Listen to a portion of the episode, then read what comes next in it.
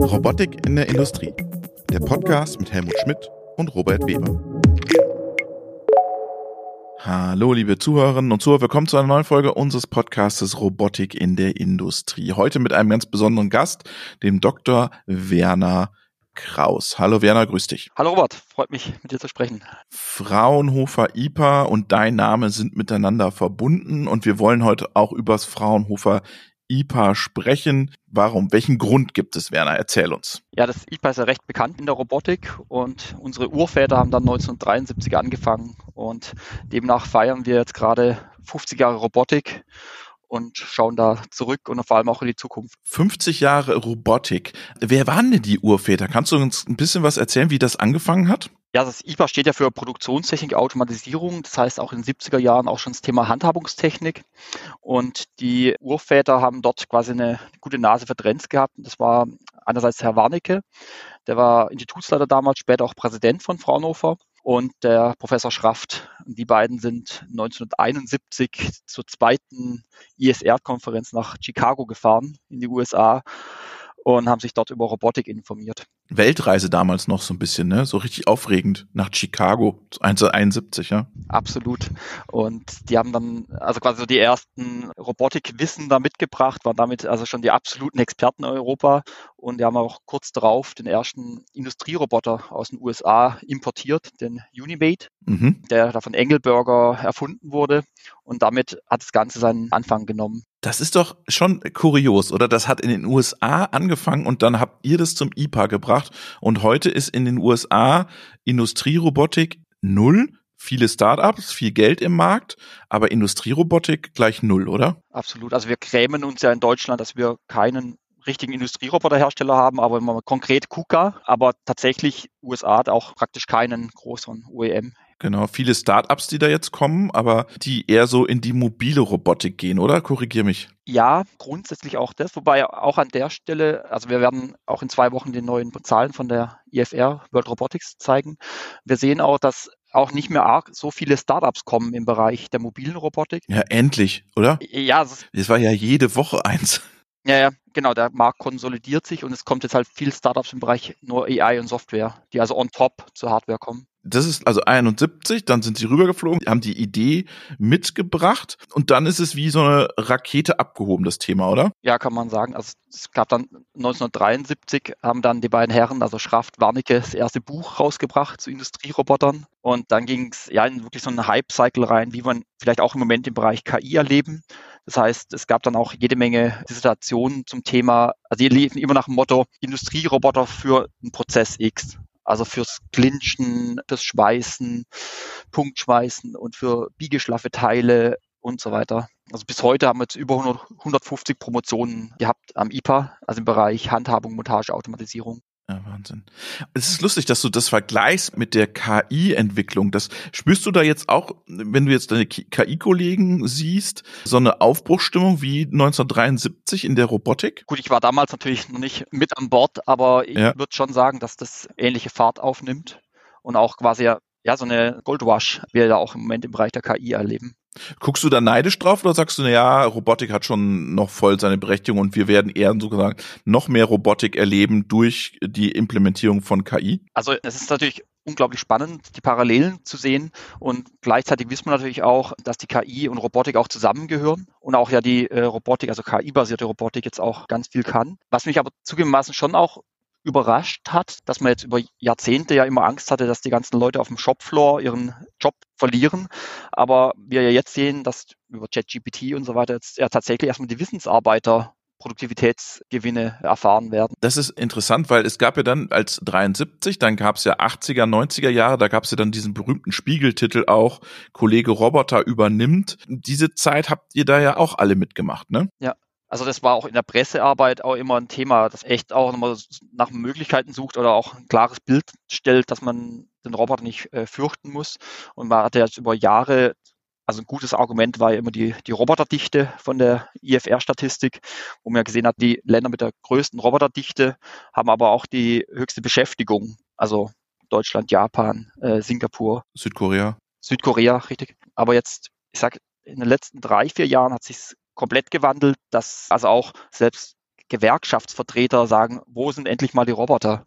Bringt mir mehr Roboter, weil wir halt einfach die Mitarbeiter nicht mehr haben. Stichwort demografischer Wandel. Wenn du so 50 Jahre zurückschaust, wo würdest du sagen, was waren so die drei großen Highlights? Also am Anfang war es sicher das ganze Handhabungstechnik, also Montage. Mhm. Auch damals immer mit dem Fokus auf Anwendungen. Also wir haben eigentlich ganz selten nur eigene Roboter entwickelt, weil Grund, Grund oder strategische Positionierung war, IPA ist zwischen Roboterflansch und Kundenproblem, also in den, im Anwendungsmarkt, der ja auch viel größer ist. Wir wissen ja, der Industrieroboter macht heute 20 bis 25 Prozent vom Robotersystem aus. Dann das also große Highlight auf jeden Fall CareRobot also die ganze Service-Robotik. Das war so Anfang der 90er Jahre, da ist so die Industrierobotik, ich sag mal, ein bisschen langweilig geworden. Ausingeniert sozusagen, oder was? Nee. Ja, ja. Galt als ausingeniert. Hat es mir der Professor Schraft auch so übermittelt und hat gesagt, ja, da, der Industrierobotik haben wir das meiste jetzt schon gesehen. Das heißt, der Goldwash war vorbei. Und dann ist quasi diese Entwicklungslinie vom CareRobot gestartet. Die bis heute anhält, ne? Also. Bis, ja, wo man aber auch sagen muss, am Markt also wir reden über, also der erste Prototyp ist 98 dann entstanden. 25 Jahre liegt es zurück und wir sind noch nicht in der Marktdurchdringung, wie wir sie eigentlich gedacht haben. Also das exponentielle Wachstum ist da noch nicht so da. Dann war mit Sicherheit, würde ich sagen, 2009, 2010, also mit Ross, auch nochmal ein Meilenstein. Da haben wir trotz Finanzkrise ein Kollege zu Willow Garage gegangen und hat dort dann auch den ersten Ross-Treiber für den Care-Robot geschrieben. Mhm. War Ross überhaupt ein Highlight? Also unabhängig von der Care-Robotik? War und ist ein Highlight. Also auch Was Industrial ist stark am Wachsen. Jetzt sind es demnächst bald über 90 Organisationen. Jetzt jüngst ist auch ja Intrinsic noch äh, mit eingestiegen. Intrinsic hat Open Robotics übernommen. Wir haben eine, mit der Was Industrial Community, also echt auch eine sehr breite Basis weltweit, die da an einem Strang auch ziehen. Hast du noch ein Highlight? Du hast bestimmt noch eins, oder? Ja, also das Highlight, also ein Dauerbrenner ist auf jeden Fall Griff in die Kiste. Griff in die Kiste, der darf nicht fehlen in diesem Podcast, ja. Das ist ja auch eines meiner Steckenpferde. Und genau, da sind wir natürlich klar jetzt mit KI unterwegs, Automation of Automation, Selbstkonfiguration. Aber das sind, sage ich mal, die, die großen Highlights, die auch im Markt einen Impact hatten. Und das Thema Mensch-Maschine-Interaktion, oder? Das haben wir jetzt ganz ausgeklammert. Ja, richtig. Gut, das gab es in den 90er Jahren auch schon viel Forschung, auch viele Basispatente im Bereich der Mensch-Roboter-Kooperation gehen es auf IPA zurück. Da gab es dann den Tankroboter zum Beispiel, der dann also über Koexistenz hatte, das heißt die erste sichere Robotersteuerung, die also auch heute noch Usus ist, bei den Industrierobotern war da mit drin. Aber es ist muss man sagen, nie so, also bisher im Markt noch nicht so abgehoben. Das kommt, finde ich, erst jetzt zum Zug äh, mit den ganzen Schweiß-Cobots, wo man jetzt wirklich mal eine Cobot-Anwendung hat, die valide ist und vom Markt auch wirklich nachgefragt wird. Mhm. Und das B- und Entladen von Werkzeugmaschinen, da sehe ich auch einige Cobot-Potenziale noch. Stimmt, richtig. Ja, das ist auch noch ein. Da geht, glaube ich, auch noch einiges. Jetzt haben wir vor ein paar Tagen gab es so eine Studie und die, die sagte dann, Baden-Württemberg ist also auf Platz drei, glaube ich, fast so innovativ wie das Silicon Valley. Jetzt seid ihr mitten im sozusagen Silicon Valley Europes. Erzähl doch mal, wie stellt ihr euch für morgen auf? Denn die Konkurrenz weltweit schläft ja nicht. Wir haben große Investitionen, Forschungsthemen in USA, vielleicht dort eher softwareseitig, keine Ahnung, Fragezeichen, ja, nein. Und wir haben ganz viel im, im asiatischen Bereich, dort aber auch Hardware-getriebene, aber auch Software-getriebene Forschung. Wie schafft ihr euch da so zu positionieren, dass ihr noch eins eines der Robotik-Institute oder Robotik-Institutionen seid, wo man sagt, da passiert Innovation. Ja, die Studie habe ich in der Headline auch gesehen. Genau, wir machen hier nur Headlines, so, so ist es ja heute nur noch. Ja. genau, also im Prinzip muss man sagen, das, was wir die letzten 50 Jahre gemacht haben, treiben wir auf die Spitze.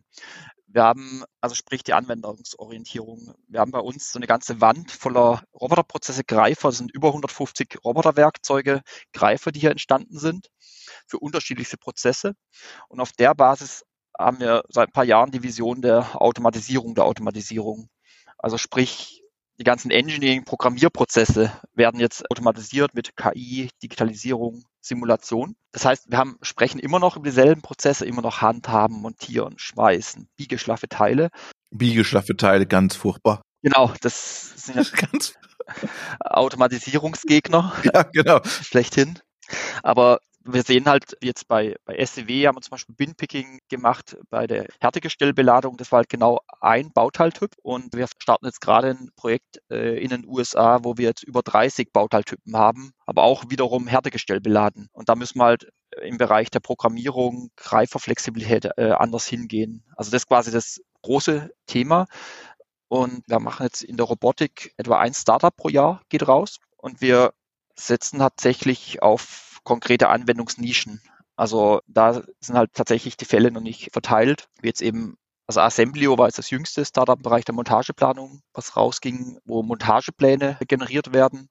Das nächste dreht sich tatsächlich jetzt um biegeschlaffe Bauteile, Kabelmontage. Oh. Das äh, Intrac.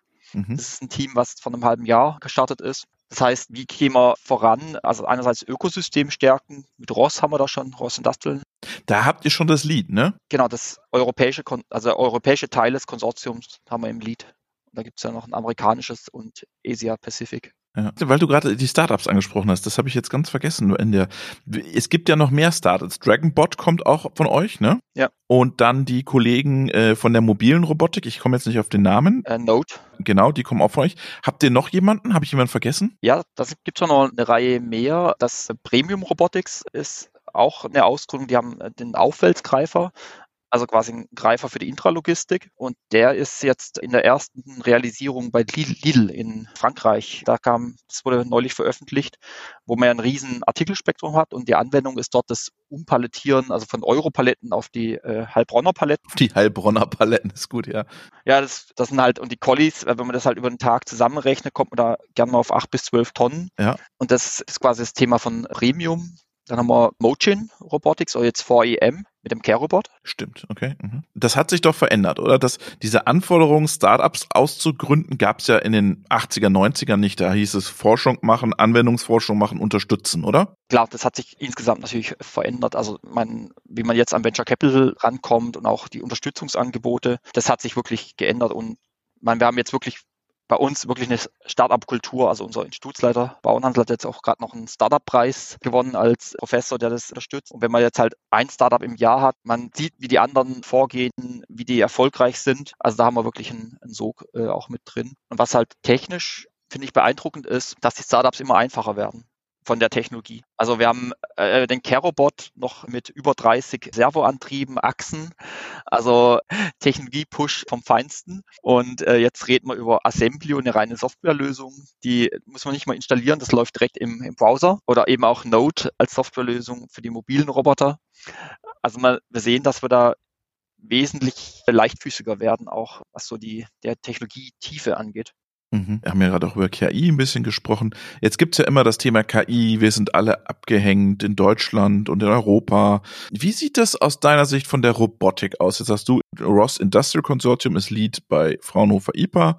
Wie siehst du da Europa, Deutschland in der Robotik aufgestellt? Also wir müssen auf jeden Fall Gas geben dass wir da die, sonst die Fälle dann nicht davon schwimmen. Ein Riesenthema ist natürlich, also was heißt ein Robotik? Also Robotik ist immer KI plus äh, Embodiment und wir haben halt also noch Riesenthemen vor uns auch im Bereich Greiftechnik und das einhergehend mit der KI. Wenn wir jetzt mal gucken, ich meine, OpenAI kennt jeder und die haben ja auch äh, Greifexperimente gemacht mit der Shadow, mit der Roboterhand, Learning Dexterity und die haben das am Ende ja eingestellt vor äh, zwei Jahren.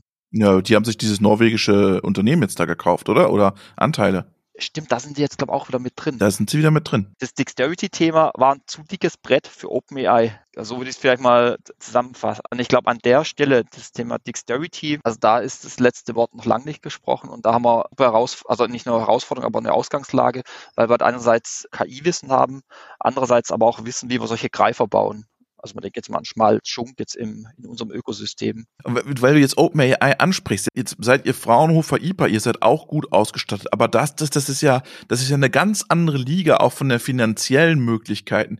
Kann man da überhaupt durch Domänenwissen, so wie du es gerade angesprochen hast, da noch einen Stich machen dann? Ich bin überzeugt, ja, gerade eben durchs, durchs Domänenwissen, weil wir natürlich auch in, in jeder Branche eine, eine unterschiedliche Sprache sprechen. Also wenn ich jetzt halt zum Beispiel in der Produktion hier rede ich vom Werk Werkstück. Wenn ich jetzt mit einem, einem Lidl spreche und dem von einem Werkstück erzähle, dann SKUs sind das bei dir. SKUs oder Collies, ne? Ja, genau. Und zum Beispiel beim Carobot, da gibt es ja den äh, Kevin, Kevin allein im Labor. Mhm. Das ist quasi eine Integration der Carobot-Basis mit einem Precise SCARA-Arm in den Laborumgebung. Und das ist jetzt ist auch ein Start-up und das ist technologisch eigentlich relativ einfach oder integriert Technologien, die wir schon haben. Auch die Node-Navigation ist damit drin. Aber das ist uns nur gelungen, weil Kollegen aus der Nachbarabteilung von der Laborautomatisierung die Laborwelt so gut kannten. Und die haben gesagt, wir haben da schon gute Automatisierung in den Inseln, aber was fehlt, ist jetzt der Transport zwischen den einzelnen Stationen. Genau in der Nische ist der Kevin Laborroboter da reingekommen. Mhm. Okay. Viele in Deutschland träumen von dem Odense in Deutschland irgendwo, ein Robo Valley oder ein Robotic Valley.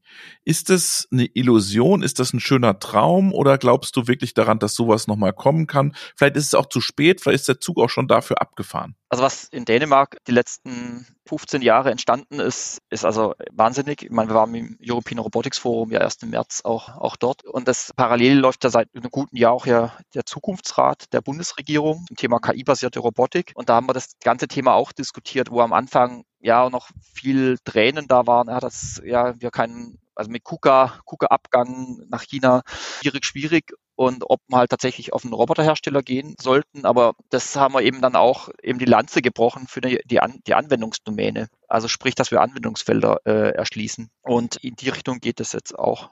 Das heißt, Valley ist ein Traum. Ob es jetzt ein Valley ist oder nicht, wir brauchen tatsächlich das Valley insofern, als dass wir auf die Systemintegration gehen müssen. Also wir haben allein jetzt in Baden-Württemberg mit 55 Unternehmen gesprochen zu einem Robotics Valley in Baden-Württemberg. Und da sind halt die ganzen Hidden Champions drin, also Schunk, Schmalz, SIG, Pilz und auch äh, entsprechende Anwender. Und die müssen wir eben zusammenbringen, um diese Systemmigrations-Challenge zu lösen und auch im Bereich Software besser zusammenzuarbeiten. Also sprich auch über gemeinsame Repositories, Repositories zu sprechen, wie wir es auch in Was Industrial haben. Oh, willst du die alle zu Open Source schieben? Das wird aber schwierig. Jo. Das wird sch schwierig, aber da ist durchaus ein Wechsel im Mindset auch drin, weil halt da musst du mir jetzt mal die Namen nennen, wo der Wechsel im Mindset ist.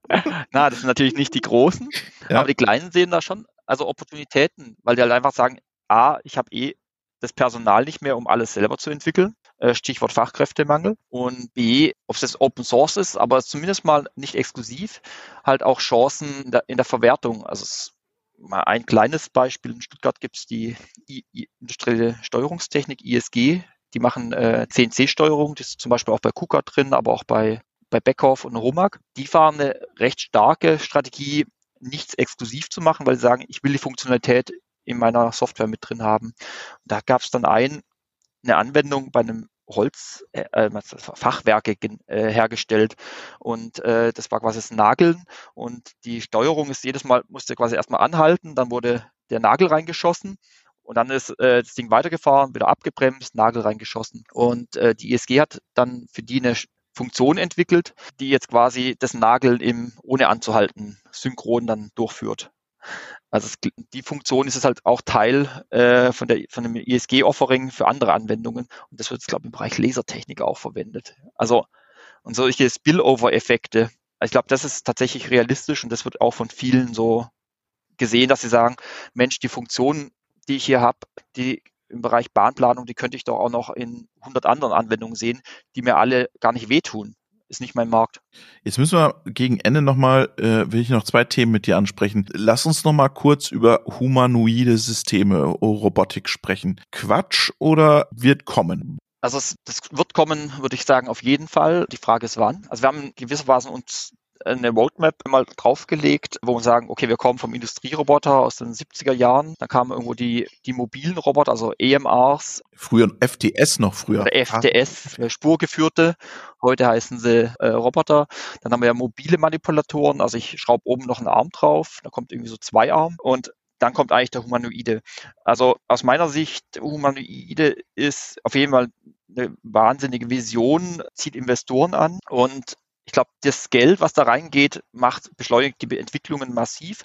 Aber wir reden ja dann auch über Roboterhände und über, das ist ja auch über Safety. Das ist ein, ein laufender Cobot. Der Roboter muss verstehen, was er tut und so weiter. Das sind eigentlich alles Fragestellungen, die jetzt auch in einfachen Use Cases. Ich freue mich schon auf die Normungsroadmap humanoide Robotik.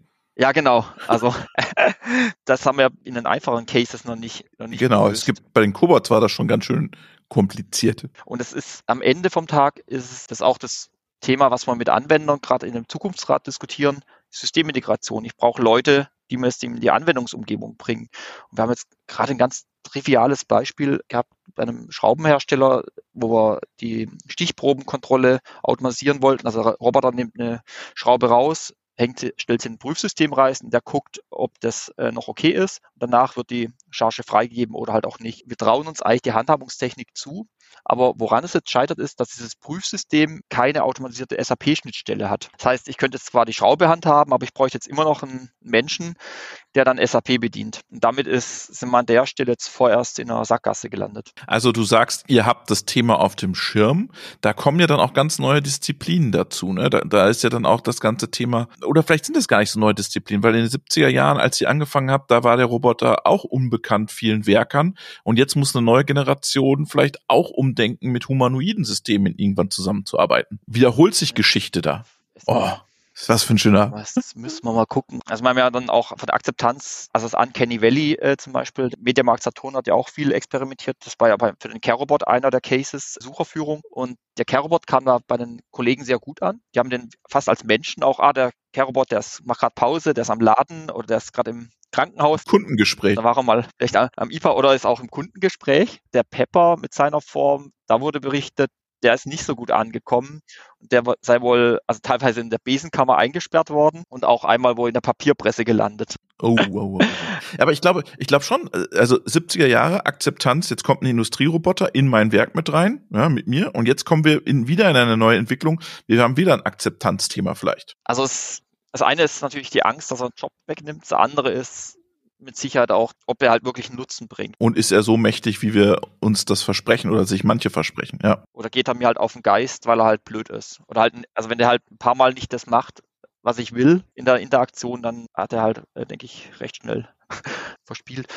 Ja, aber also in den, in den Markt, also so viel, ich kann jetzt zu den IFR-Pressekonferenz nicht so viel sagen, die ist ja auch in, in zwei Wochen. Ja, ja, klar. Alles gut aber man kann so viel sehen. Also in den Marktzahlen sehen wir die Humanoiden noch nicht, auch die Laufroboter ja, noch, noch nicht. Ja. Aber ihr habt schon mal eine Kategorie angelegt. Ja, das Spannende ist halt, dass die halt auch in den Anwendungsdomänen verschwimmen. Aber klar, es ist halt im Bereich Inspektion sind die mit drin, auch Service und Maintenance. Aber tatsächlich da auch, glaube ich, den Vergleich recht treffend zu sagen, da ist so eine Aufbruchstimmung wie sie wahrscheinlich auch in den 70ern geherrscht haben muss, dass man jetzt hier über komplett neuartige Roboter spricht, Humanoide mit einer extremen KI-Performance, die auch ja die Umgebung segmentieren und halt tatsächlich auch Aufgaben erkennen, ohne dass dann dahinter Remote Control ist oder jemand tagelang einen Roboter programmiert hat. Zum Ende würde ich dich jetzt noch fragen wollen, wenn du jetzt mal, bleiben wir mal in der Dachregion, welche Robotik-Anwendungen, muss nicht Hardware sein, kann auch Software sein, welche faszinieren dich und wo sagst du, die Unternehmen haben echt was, da setze ich drauf, das finde ich spannend, finde ich gut. So Top 3 von Werner Kraus. Also eines der beeindruckendsten Themen ist tatsächlich das Schweißen, also mit den Schweißkobots. Gut, damals auch gerade einen neuen Sensor entwickelt, der jetzt äh, Schweißnähte automatisch erkennt, die Toleranz ausregelt.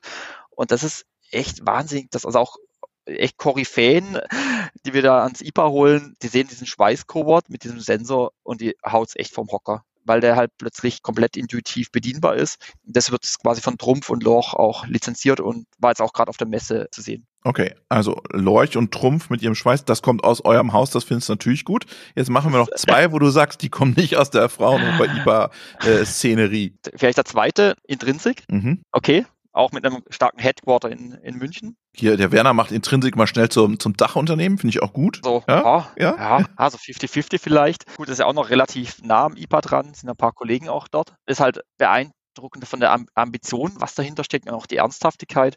Also die Automatiker war ja da auch also mindblowing, also was das Interesse und auch die ganzen Gespräche und so weiter äh, anging. Und das geht ja dann tatsächlich auf die ganze Systemintegration mit drauf. Noch einer was noch? Ja klar, Anybotics vielleicht. Okay, warum? Weil die halt, ich glaube, eigentlich dem Boston Dynamic massiv die Stirn bieten. Mhm.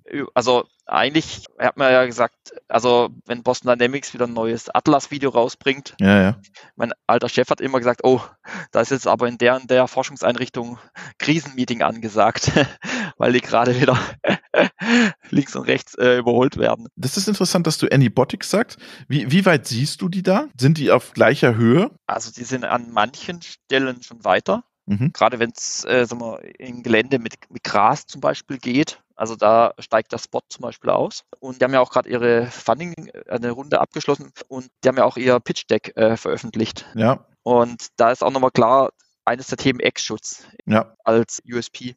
Also das fände ich schon beeindruckend, also was dort auch entstanden ist. Sehr schön, Werner. Was liegt bei dir jetzt noch auf dem Schreibtisch für die nächsten Wochen? Ihr habt jetzt noch äh, Jubiläumsveranstaltung, oder? Genau. Wird noch Party gemacht? Ein Stück weit auch Party, aber es ist Endspurt für unsere Robotikwoche. Hier auch nochmal diverse Leute ansprechen auf den letzten Tagen, dass sie an im 26. geht es ja los mit der ISR-Konferenz. Dann haben wir Application Day, also mit sechs parallelen Tracks mit im Warenlager, Montage, Pflege, Automatisierungspotenziale. Also sieht man wieder, wie vielfältig die Robotik ist und auch Open Lab Day und lange Nacht der Robotik am Freitag. Lange Nacht der Robotik, wow. Ihr habt ja so ein cooles Video da auch gedreht mit dem Roboter in der Nacht, ne? Mhm, genau. Ja, ja. ja, das verlinken wir noch in die Show Das ist super cool, ja. Sehr schön. Und dann ist für dich die, die Feierei vorbei, oder? Dann ist erstmal erstmal vorbei und ähm, genau, dann geht's mal wieder. Muss mal wieder ein bisschen arbeiten, Werner. Müssen wir mal wieder, bisschen, wieder was, was arbeiten, ja. Ja, sehr schön. Die. Wir drücken euch dabei die Daumen, Werner. Vielen herzlichen Dank für den Einblick 50 Jahre und wir schauen in die Zukunft. Fraunhofer IPA. Schöne Grüße nach Stuttgart. Vielen Dank, Robert, fürs Gespräch. Grüße zurück. Robotik in der Industrie. Der Podcast mit Helmut Schmidt und Robert Weber.